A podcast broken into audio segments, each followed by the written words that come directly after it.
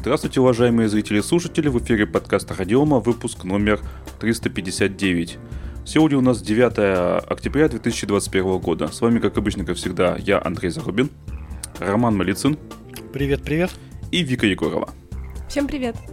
Сегодня у нас выпуск, посвященный в основном компании Google. Как-то так получилось, что именно от них э, наибольшее количество новостей.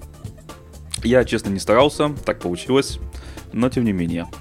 Новость, номер один. Э, Google собирается переходить на, в своем э, браузере на новый, новую версию протокола манифест версии, версии 3. И именно это поведет за собой те, что, то, что современные и текущие блокирующие рекламы просто перестанут работать. Это, видимо, сделано для того, чтобы увеличить безопасность, увеличить, ну, то есть э, браузера, пользователей. Ну, я так думаю. Тут не написано это точно, но по описанию можно именно вот это понять. И ограничение функционала э, дополнений. Ну, с дополнениями в магазине Chrome действительно творится вакханалия. Там э, не, не раз и не два были случаи, когда кто-нибудь покупает приложение, легально, хорошее приложение, ой, расширение, извиняюсь.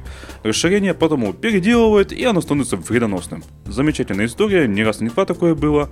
И, возможно, это поможет как-то более защитить пользователей. Но в результате блокировщики рекламы работать, судя по всему, перестанут. То бишь разработчики таких э, расширений, как uBlock Origin, которым, кстати, я пользуюсь лично, Umatrix, NoScript э, говорят, что тех фильтров, которые разреш... Э, разрешает использовать интерфейс, не хватит на сборку даже простейшего программного обеспечения. Это означает, что теперь реклама в Google будет неизбежна. Возможно, блокировки объявлений сохранят только для корпоративных клиентов. Ну, добро пожаловать, почему бы и нет. Ну правильно, давно пора. Действительно, как можно жить без рекламы? Это же скучно. Что плохого в рекламе? Люди же любят, когда им продают.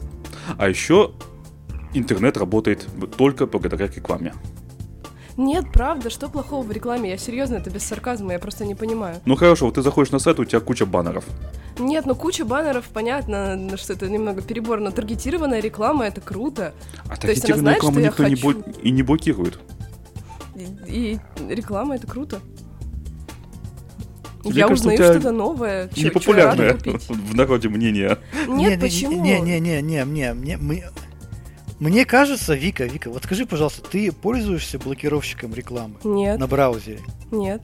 Я, я вот э, всю жизнь пользовался блокировщиком рекламы. Тут недавно мне выдали очередной ноут на работе, я его запустил, и там... Очередной ноут, он хотел сказать. Да, и, и, и, и короче говоря, ты знаешь, я, ну, вы, вы знаете, я открываю интернет, ну, по работе. Тебе стало страшно? Невероятно. Я, я пер... Да, я какие-то первые, первые там полчаса я не мог понять, что происходит. Какие-то баннеры, какой-то что-то мигает, что-то все крутится.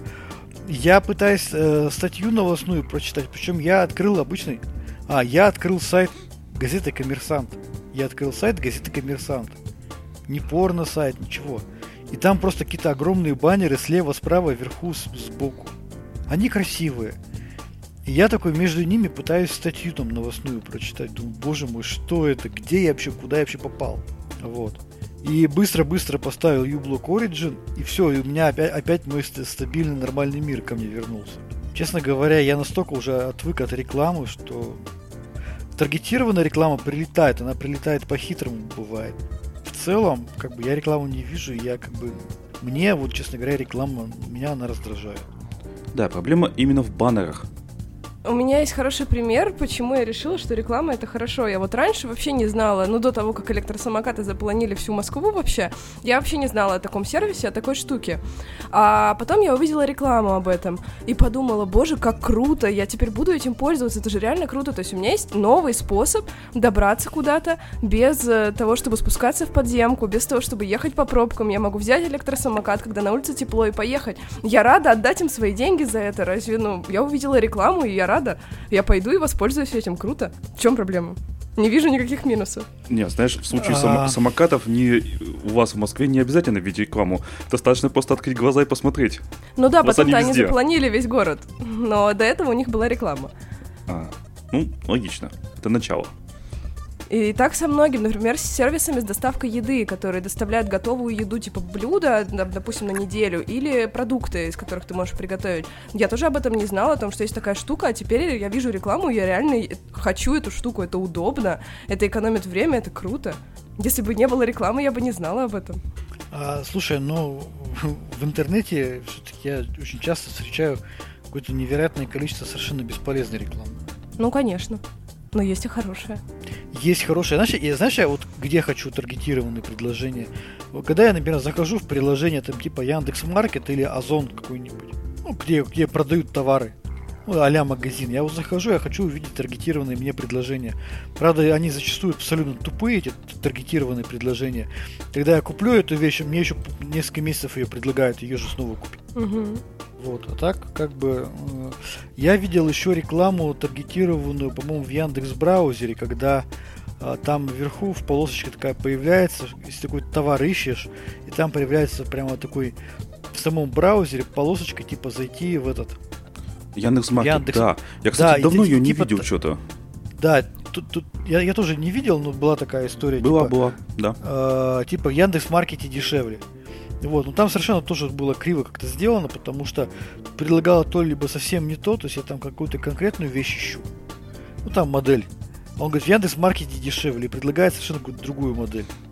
Ну, может, поэтому и убрали. Ну, кстати, да, Яндекс Маркет по поиску, вот в самом Яндексе ищешь что-нибудь, и тебе предлагается ссылка на Яндекс Маркет. Обычно это не то, что хочешь. Угу. Это как-то странно очень бесит. Ну, это вот, чтобы поэтому... зашел и все-таки что-то купил. Да. Поэтому, Вика, действительно, я согласен с тем, что в целом реклама, она как бы э, имеет место быть, а это ну, не вселенское зло, но я бы предпочел ее видеть, конечно, в разы поменьше. И тогда, когда я хочу ее видеть. Давайте дальше. У нас есть хорошая новость про Google. Рома, наверное, ты хочешь сказать? Да. Новость достаточно такая позитивная о том, что Google выделил миллион долларов на работу по повышению безопасности открытого ПО. Значит, Суть в чем? Они представили э, инициативу Secure Open, Open Source, SOS, да, это, видимо, очень удачно расшифровали SOS, а Secure Open Source, в рамках которой будет организована выплата премий за проведение работ, связанных с усилением безопасности критически важного открытого ПО. И на первые выплаты выделен миллион долларов, но если инициатива будет признана успешной, инвестирование в проект будет продолжено. Значит, премия 10 тысяч долларов, потом от 5 до 10, от 1000 до 5505 долларов. Для это все э, улучшения направлены на повышение э, безопасности э, открытых проектов. Значит, заявки на получение вознаграждения принимаются только для изменений, принятых состав проектов с уровнем критичности не ниже, чем 0.6 по рейтингу OpenCCF Critical Score. А теперь я бы хотел рассказать поподробнее, что это за рейтинг и что это за вообще история с критичностью. Достаточно уже, ну, на мой взгляд, довольно-таки давненько а, Google, а, это был еще прошлый год, это был декабрь прошлого года, значит, Google предложила систему ранжирования открытых проектов по степени их важности для отрасли. Значит, они разраб... Там была разработана формула, и они сделали два скрипта, они тоже выложены в open source, и можно эти скрипты запустить, и они, скажем, дадут тебе оценку, насколько тот или иной open source проект критичен для области. Проблема в этом следующая. И, ну, кроме позитивного, понятно, есть определенные проблемы. Первое. А, этот скрипт мониторит только проекты на GitHub. То есть, если какой-то проект выложен не на GitHub, то... То это проблема это... проекта, да? Да, это проблема проекта.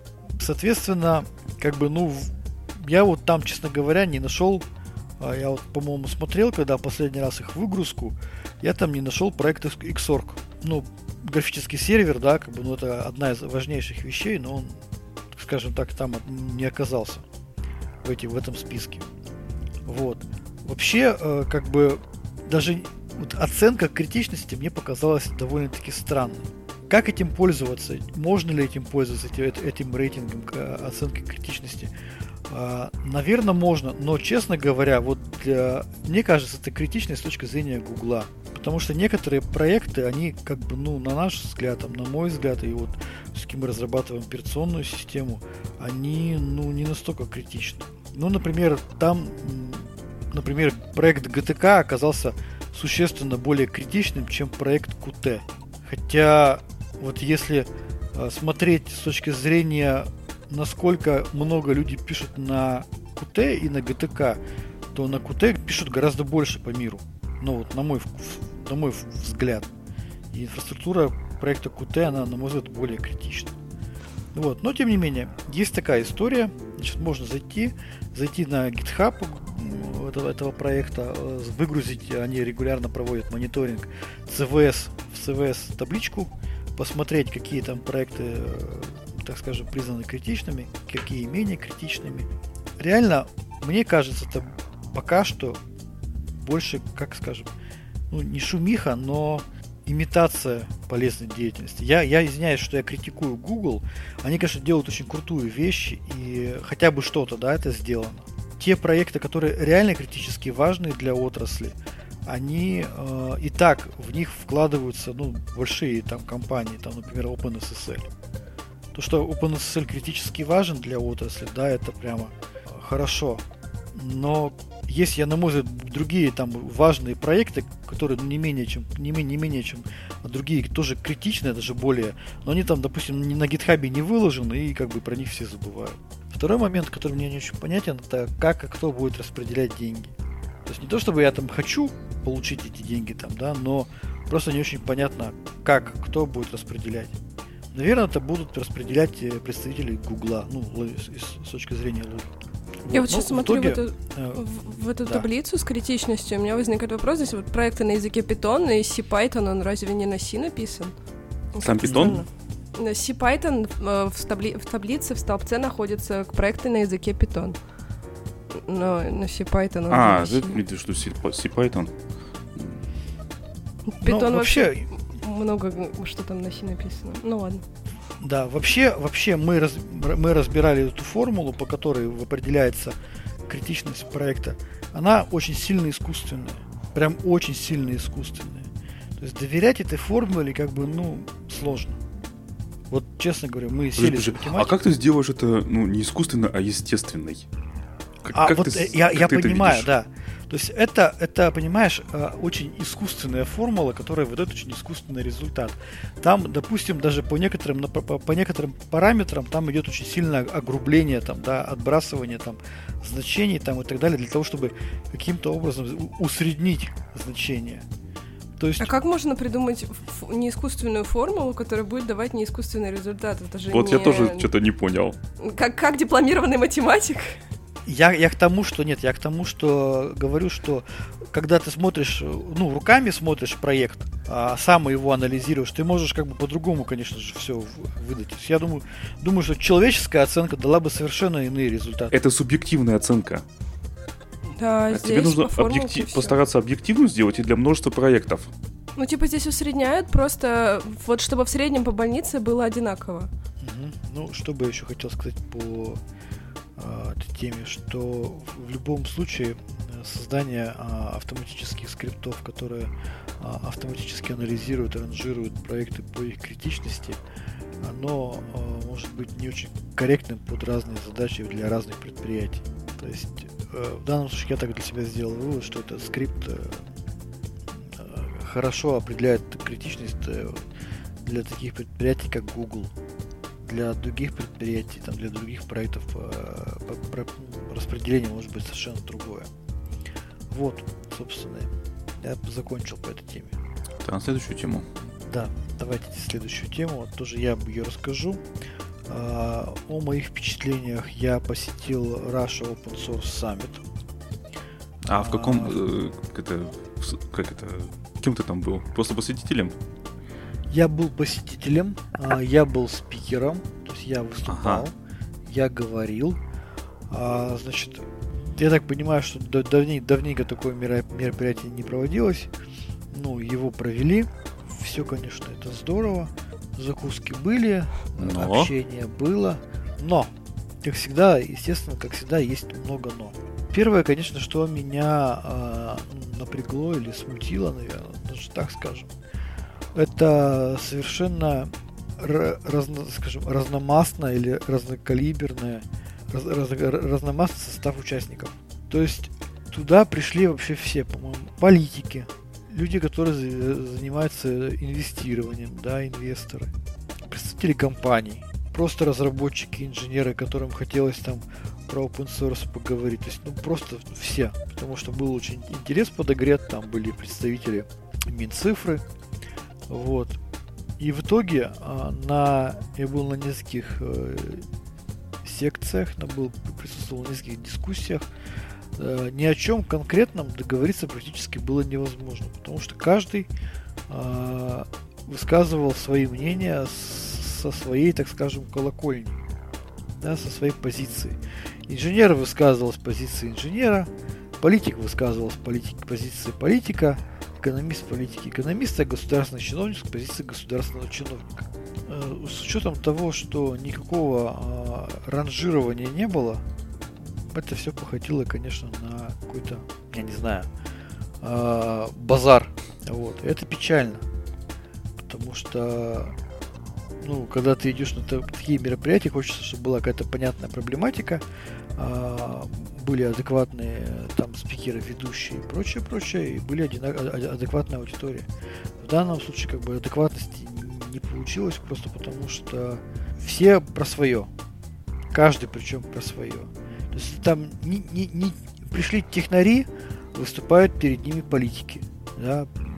Политики выступают, говорят, а, точнее, технари выступают, говорят какие-то проблемы, а политики их не понимают. А, сидит, а, допустим, там, я просто был на одной из дискуссий, был диалог между представителем, а, который, я так понимаю, а, разбирается в криптографии с точки зрения регуляции этого процесса от ФСБ, и э, были вот чисто ребята open source. Значит, выгодно или невыгодно развивать open source? Вот этот гражданин, который, так скажем, представлял позицию ФСБ, я не могу сказать, что, он ФСБшник, это просто может быть обычный представитель промышленности. Он говорит, что если взять криптографию open source, это удорожает решение. Связано это с чем?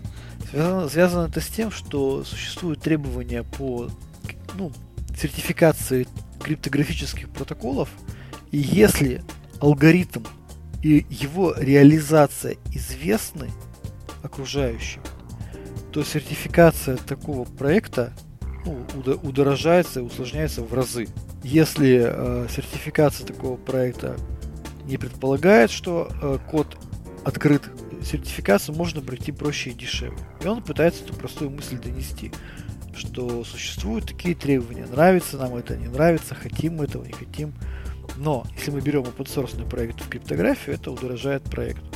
Второй человек, который вообще не в курсе про эти требования, и говорит, да как вы не понимаете, этого быть не может. Э, open source всегда удешевляет э, реализацию open source проекта. Ну, реализация любого проекта, если мы берем open source, это типа дешевле, вы контрибьютите, и у вас все будет хорошо. В итоге э, государственные интересы, да, государственные интересы в области безопасности сталкиваются с энтузиастами в области open source. И, к сожалению, никакого диалога в этом плане не получилось. В итоге мероприятие происходило, проходило целый день, все очень бурно пообщались, все высказались. Причем я пытался где-то в, в кулуарах с кем-то пообщаться, тоже абсолютное непонимание встречал. То есть, ну, короче говоря, вот на мой взгляд, вот мое видение, как прошел Open Source Summit. Он прошел никак. Все вкусно поели, все бурно пообщались, но, к сожалению, ни к чему не пришли. Какого-то, какого-то, да, какого-то реального выхлопа из этого не получилось. Вот. Вот какие темы там обсуждались. Как монетизировать проект с открытым кодом как взаимодействовать образовательным институтом, да, и разработчиками открытого кода, а, как промышленности разра... взаимодействовать с source. Но, на мой взгляд, все должно решаться гораздо проще. Хочешь ты открывать код, иди открывай. Хочешь ты разрабатывать по модели open source, иди разрабатывай. Не хочешь ты разрабатывать по модели open source, сиди в своем как бы проприетарном мире. Я там тоже высказывал такие позиции, что, ребята, если вы хотите, а, чтобы как-то государство к этому было привлечено, ну, хотите вы, ну, откройте вы код своих всех государственных информационных систем. Правда, то, что, правда, в мире так никто не делает, почему-то. В США так никто не делает, там, во Франции так никто не делает, в Англии так никто не делает. Вот. Откройте код своих информационных систем, и все, все на этом успокоятся. И мне кажется, это не совсем не, не дело государства лезть в инженерные проекты, которые разрабатываются по модели open source. Это такое мое мнение. Ну так понятно, они хотят и рыбку съесть, и в open source сесть. Влезть. Ну да, потому То что... есть и денег, и какой комьюнити. смысл э, чиновникам регулировать процесс open source? Ну, ну, ну да, то есть ты как бы очень все выглядит забавно, и я вообще не очень понимаю, каким образом государство может регулировать open source проект. Когда это зачастую инициативные э, проекты групп инженеров, которые сами договариваются друг с другом о том, как им разрабатывать какой-то код. Если эти инженеры хотят этим заниматься, они будут этим заниматься вне зависимости, вот там будет государство что-то делать, не будет. Но, в общем, тем не менее, поприсутствовал я на таком мероприятии, для себя пользы никакой не нашел, к сожалению, ни с кем не познакомился, хотя там было просто, там были сотни людей. Ни с кем я не познакомился, Как это так, спикеров это? хороших я Ты, не, ты уже всех знал? Итак. Ну, я, да, большинство, большинство я и так всех знал. А, То есть мы общались с те, кто был друг с другом знаком. К сожалению, я думаю, что все-таки э, технические проекты, они будут э, развиваться отдельно, политика будет отдельно, бизнес будет отдельно. И как соединить, никто не знает, да? А я даже не, не знаю, есть ли смысл соединять. Но представь себе, там, ну реально сидит инженер какой-нибудь, который разрабатывает какой-то open source проект. Он прям разработчик open source проекта. Перед ним сидит э, чиновник, который отвечает за безопасность там, да, с точки зрения ФСБ. И вот этот инженер рассказывает этому ФСБшнику о том, как нужно э, разра- э, обеспечивать безопасность. А ФСБшник ему рассказывает, как нужно писать open source. Это же бред. Каждый пусть занимается, лучше делает то, что он умеет лучше всего. Вот. И поэтому, ты знаешь, вот эта вот статья, типа Russian Open Source Summit, что это было, а, мне кажется, вот авторы, как бы они хотели э, поди- ну, напи- объяснить, что это было, как бы, но звучит это так, что типа, дескать, вопрос такой в пустоту, а что это вообще было? Мне, честно говоря, не сошло. Каждый высказался и до свидания. Интереснее бы гораздо присутствовать на э, мероприятиях, где все-таки есть профильные люди, профильные доклады, и все как бы примерно понимают, что это и зачем. Так, Вот. Но наверное, я, конечно, тоже выступил. Делить э, конференцию одну для программистов, другую для бизнеса, другую для... Да, политики. Но, но, но чтобы, так скажем, да, для, так скажем, наших слушателей, чтобы это было, ну, не просто так выступление пустое, а, есть еще ссылка, там выложили трансляции с пленарных докладов из секций.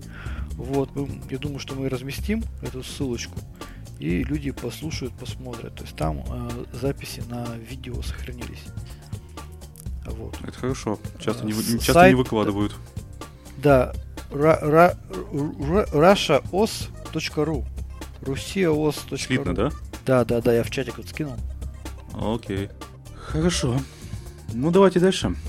У нас есть три новости, все три про YouTube, и все три, э, я бы сказал, наверное, противоречат друг другу. Первая новость, она была от 27 сентября. Э, YouTube собирается сотрудничать с российскими властями. Ну, речь идет о том, что каналы, которые противоречат, и видео, которые противоречат текущему российскому законодательству, будут заблокированы Ну самим всё. YouTube. До свидания, ФБК. А оно уже давно ФБК, потому что это экстремистская организация. Ну да. Причем, кстати, мы обязаны упомянуть. Так, на всякий случай. Да, значит, э, Роскомнадзор потребовал 2 сентября от Apple и Google удалить приложение, которое уже запрещено в России, мы не будем упоминать, наверное. А, кстати, Google его восстановил буквально пару дней назад, по-моему. Apple пока что нет. Посмотрим. Ну и вообще, э, там есть... Google пояснила, что выполнила требования Роскомнадзора и власти РФ из-за угроз уголовного преследования работающих в России сотрудников компании. То есть именно из-за этого. То есть Google угрожали уголовным преследованием, и только поэтому а, они, значит, пошли на навстречу, так сказать, властям. Как-то так. Слушай, ну они же не могут сказать, они же не могут сказать, что то, о чем... Да-да, говори. Они не могут сказать, что все делают ради денег, да? Потому что деньги им нужны, которые получают от Да, из я России. это хотел сказать. Ну, нормальные жители и так понимают. Да, я еще примерно, я еще, по-моему, год назад в, подка- в подкастах подобно это говорил о том, что э, Google э, или там другая корпорация, э, для нее вот эти все политические истории, они имеют очень малое значение. Там они все будут а, определять прибылью. Прибыль будет нужна, они что угодно, там, любую политическую позицию протранслируют, если Господи, какая проблема? Удалить там 20 приложений и получить там миллиард долларов. Да, 25 предложений, приложений еще, с- еще с запасом удалят. Ну, вообще да. Вот. Вот э, по ну, в Ютубе по ну, тем, от правообладателя, когда э, уведомление, что вот этот такой-то видеоролик э, нарушает э, авторское право, сначала этот ролик там какие-то санкции в него вводят, ну там блокируют, допустим, видео, или там звук ему отключают, и только потом начинается разбирательство. Вот и все. Так всегда было. Ну да. А следующая новость уже от 29 сентября. МИД России и Роскомнадзор пригрозили YouTube блокировкой после удаления канала Russia Today, ну, э, немецкого канала Russia Today. Суть в чем, э, YouTube взял и без э, объявления войны, скажем так, удалил два канала Russia Today в Германии. Там объясняется о том, что, ну, что эти два канала нарушали некие правила а, упоминания темы COVID-19. Какие именно тут не написано, возможно, они даже не было точно сказано. Обычно Google не упоминает и Facebook аналогично, и Twitter, какие именно правила нарушены. Они очень удобно это объясняют тем, что нарушены правила сообщества. Какие правила? Какого сообщества? Неважно, правила сообщества. И в данном случае просто взяли и удалили. Ну, там сейчас очень жестко со всеми видео про ковид. Если там что-то упоминается, вакцинация, они сразу блокируют, снимают монетизацию с видео. Это там сейчас очень серьезно этого. Да, но это против тех каналов, которые против вакцинации. Не Что-то только. мне подсказывает. Если ложную информацию какую-то просто давать о ковиде, то тоже заблокируют. А, да, тогда получается, что можно любую информацию объявить ложной или правдивой и заблокировать то, что не нравится. Ну, допустим, если, допустим, официальные э, немецкие власти говорят, что было заболевших там, ну пусть будет прям 5 человек, а Russia Today говорит 6 человек. Все.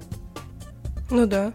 Ложная информация, так оно и есть. Получается так, официально это ложная информация. Все, приехали. Ну, Ну, это так можно есть далеко найти- зайти.